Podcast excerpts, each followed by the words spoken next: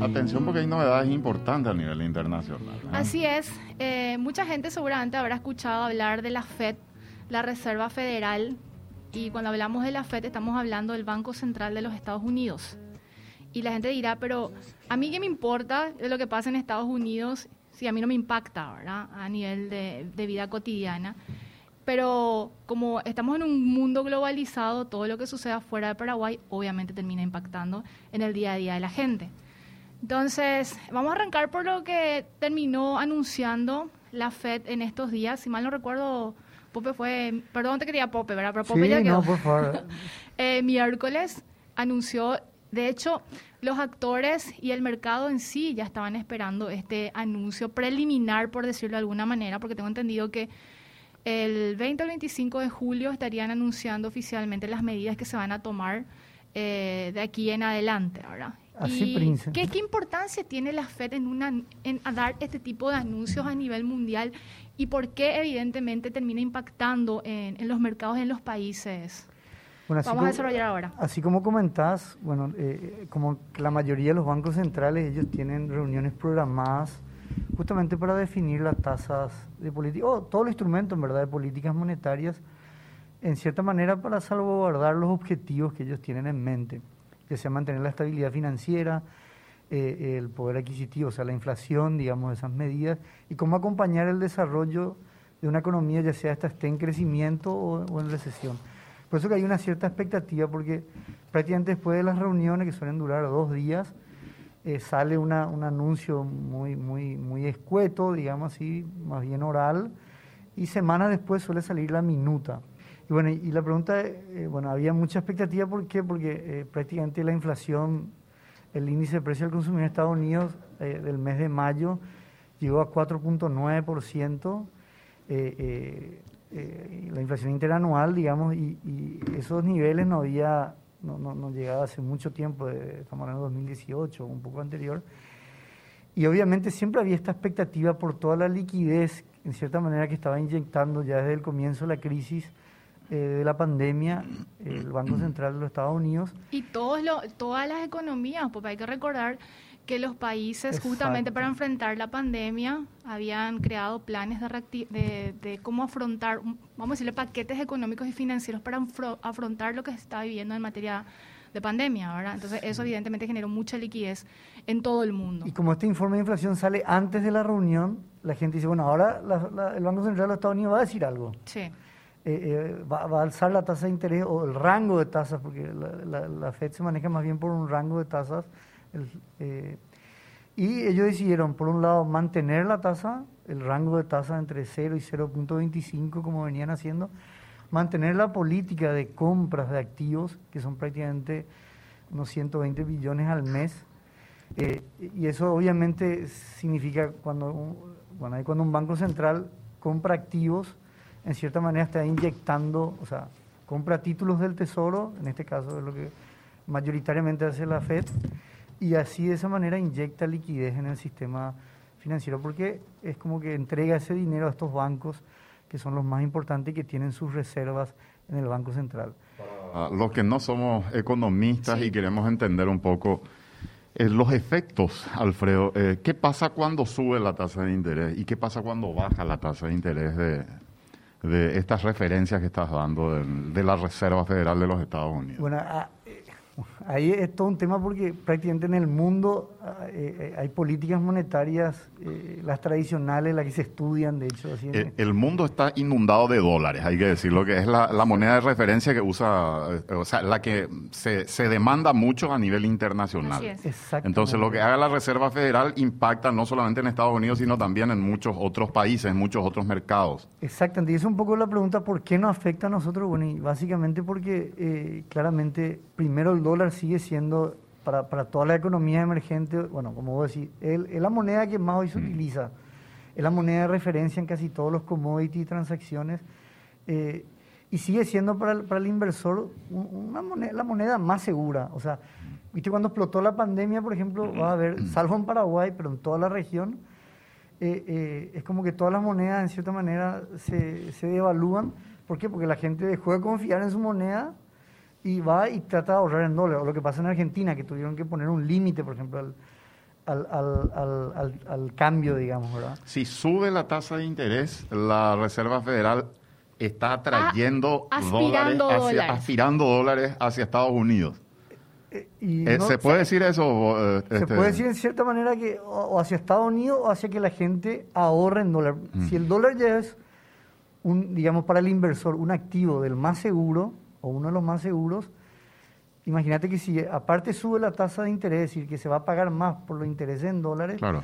me conviene... eh, y ahí, ahí está todo ese tema que hablábamos, ¿te acuerdas, Roberto? Que como en cierta manera esta expectativa de inflación por toda esta inyección que el Banco Central de Estados Unidos estaba inyectando, la gente, por ejemplo, eh, salte a acciones, al mercado de valores, salte a, a Bitcoin, pues dice, pucha, si yo tengo mi inversión en dólares y este dólar por la inflación cada vez va, va a valer menos, busco en cierta manera o me refugio en activos más seguros.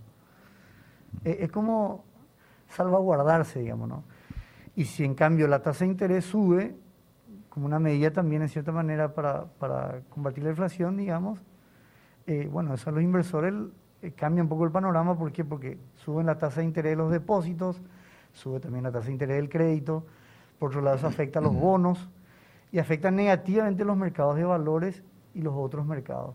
Ahora el... Con, con lo que preguntaba Sí. nomás Roberto, para que también la gente aterrice un poco el tema, cuando la Fed levanta, vamos, o sube la tasa de interés, lo que hacen los mercados emergentes es que haya una suerte de salida de capitales, porque evidentemente la tasa eh, de, de interés de los Estados Unidos se vuelve mucho más atractiva que si baja, ¿verdad? Entonces ahí tenés, por ejemplo, Por la seguridad del mercado. Totalmente. Por más demanda de dólares.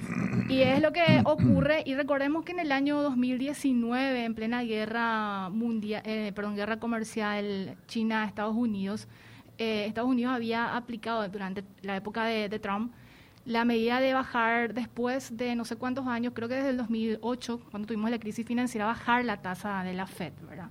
Eh, entonces eso terminó generando una política de, de expansión, se abarataron los créditos de tal manera a dinamizar y esa fue una de las medidas más drásticas que se tomaron, recuerdo, del gobierno de Trump y hay que recordar que la Casa Blanca no tiene injerencia con la Reserva Federal, son totalmente autónomos y había, me acuerdo, también un conflicto entre ambos, ¿verdad? Entre Trump y, y el que es el presidente de la Fed. Eh, ¿Cuánto está la tasa de referencia, perdón, Alfredo? Y así, hoy se maneja en el rango entre 0 y 0.25. Es bajísima la tasa de referencia. Es bajísimo. ¿Nosotros cuánto estamos en Paraguay? setenta. 0.75. Ujú. Pero Que se ahí- viene nomás- manteniendo Que prácticamente desde Paraguay la es una, pandemia. una de las más bajas en la región, ¿verdad? Sí, Porque si vamos a Argentina, estamos hablando de una tasa Altísima, altísima. Sí. ¿Cuánto está? ¿70 estaba en algún no, momento? 30 y... eh, Ahí, no, no, pero era No. Podemos 30 y- chequear ese número. Podemos Sí. chequear el número. Yo recuerdo que llegó a, a niveles estratosféricos, o sea, en un momento de la 36 creo crisis. Y Brasil también, que es otro. Y Brasil, otro país. nosotros ahí preparamos para un bloque porque Brasil Sí. empezó a subir desde marzo eh, prácticamente 0.75 puntos, digamos, Mm. cada mes. Viene ya por tercera Viene vez consecutiva. consecutivamente.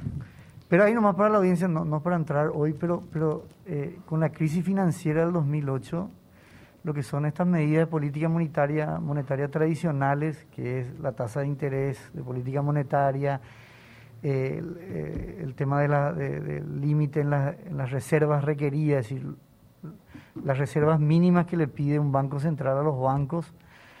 Bueno, todo eso mudó porque a partir de la crisis financiera, tanta es la liquidez en el sistema financiero de los Estados Unidos, de los bancos, que, el- que las políticas monetarias que hoy usa la Fed son totalmente distintas y totalmente, eh, eh, digamos, nuevas desde el punto de vista de implementación de esas herramientas y totalmente distintas a lo que es en el resto del mundo. Sí, lo que la Fed sí ya anunció, por eso ahí, ahí nos vamos a meter un tema más complejo todavía y, y la Fed lo que sí anunció una pequeña suba en lo que se dice en el interés de las reservas que tienen los bancos eh, y también en lo que es eh, eh, eh, lo que se llama la- la- las repo, las reposiciones, o sea, lo- todas unas medidas que hace diariamente el Banco Central de los Estados Unidos para en cierta manera tratar de que se mantenga en ese rango. por la liquidez que hay, las tasas no ¿Y decaen. hay algún tipo de dato, Alfredo, con respecto a Paraguay? ¿Cómo, cómo- a medida que se mueve la tasa, cómo le impacta al Paraguay? ¿Hay, hay referencia, seguimiento de esto concretamente? Totalmente, eh, por eso es muy interesante leer las minutas del Banco Central eh, y, y básicamente el Banco Central ahí eh, una de las políticas monetarias más importantes, o que tiene, digamos, a disposición es justamente el tipo de cambio. Eh, a través de sus intervenciones en el sistema financiero, es una manera también de, mantener competitivo el guaraní y por otro lado también que fluctúe en la oferta y la demanda, digamos, de lo que, de lo que pasa acá en Paraguay. Para que, la, para que la gente entienda, eh, Pope, cuando hablamos de, que el Banco Central del Paraguay mantiene la tasa de política monetaria en 0,75 y no hubo ningún tipo de variaciones en los últimos meses, y si mal no recuerdo, durante la pandemia se mantuvo eso, eh, ¿qué es lo que busca el Banco Central con, con esta decisión de mantener una tasa como esa? sobre todo la estabilidad financiera, digamos, o sea, que en cierta manera la, estabilidad del guaraní en primer lugar y que, ese, que esa estabilidad, entre comillas, de la moneda pueda acompañar el desarrollo económico del país. Por eso que son, ellos hacen todos unos estudios económicos y a través de un relevamiento no solamente local, sino también internacional, ellos tratan de implementar esas políticas monetarias porque hay que entender que son como, como lo que vos haces hoy va a tener un efecto a largo plazo, un año y medio dos. Por eso que vos, estás en cierta manera como, no sé, que es como manejar unos hilos a, kilómetros, digamos, porque en cierta manera tenés que, lo que vos estás, lo que vos estás decidiendo hoy va a tener un impacto no inmediato, sino lo más probable en un año o más. Pero, pero el fin, vamos a decirle, de, la, el fin sería del, Banco Central es justamente controlar la inflación, porque en pandemia estábamos teniendo indicadores que iban más hacia la deflación que la inflación. Entonces lo que tratan es de dinamizar eso que decís, la economía, para que la gente salga a comprar, haya mayor consumo, o sea, está todo entrelazado, vamos a decirlo, de tal manera a, mover un poco la economía. Exactamente. ¿Es, así o Exactamente, y por eso ellos se, se, proponen lo que, lo que ellos le llaman las metas de inflación y tienen rangos también, límites inferiores y superiores.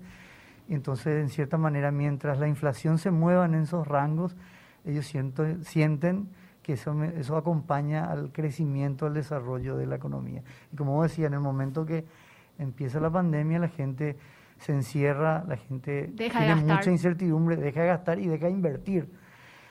Y lo que el Banco Central, o sea, el susto que hubo en el mundo es que, pudiera haber una corrida financiera o que, el sistema financiero no pudiera aguantar, porque la gente tiene miedo que guardar bajo su colchón o, o deja de confiar, qué sé yo.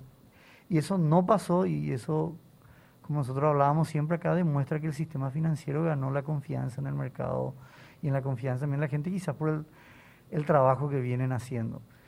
Pero a partir de ahí, bueno, eh, fue para ellos muy importante justamente, eh, y ahí lo que vos decías, la deflación, o sea, que, que, cada mes los precios caigan, vos decís, bueno, yo Pope, si yo sé que la ropa o, cada mes que pase va a estar más barato, no voy a consumir hoy, voy a esperar que pase en el mes, eh, el mes siguiente para comprar. Lo mismo el inversor, digamos, no voy a invertir porque si mi producto que voy a lanzar el mes que viene va a estar más barato y va a seguir cayendo los precios en el mercado. O sea, eso frena la economía totalmente, lo, que es la deflación, que es el gran terror que tienen, creo, todos los bancos centrales, digamos.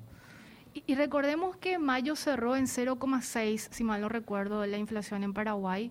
Y ahí quizás nomás para cerrar, lo que sí dijo la Fed, que es muy interesante, ellos, porque obviamente la gente le pregunta, pero si ya hay inflación, es 4.9, y, y, y la inflación núcleo subyacente está es 3.7, le dicen, o sea, es, alta, esos niveles no hay hace tiempo.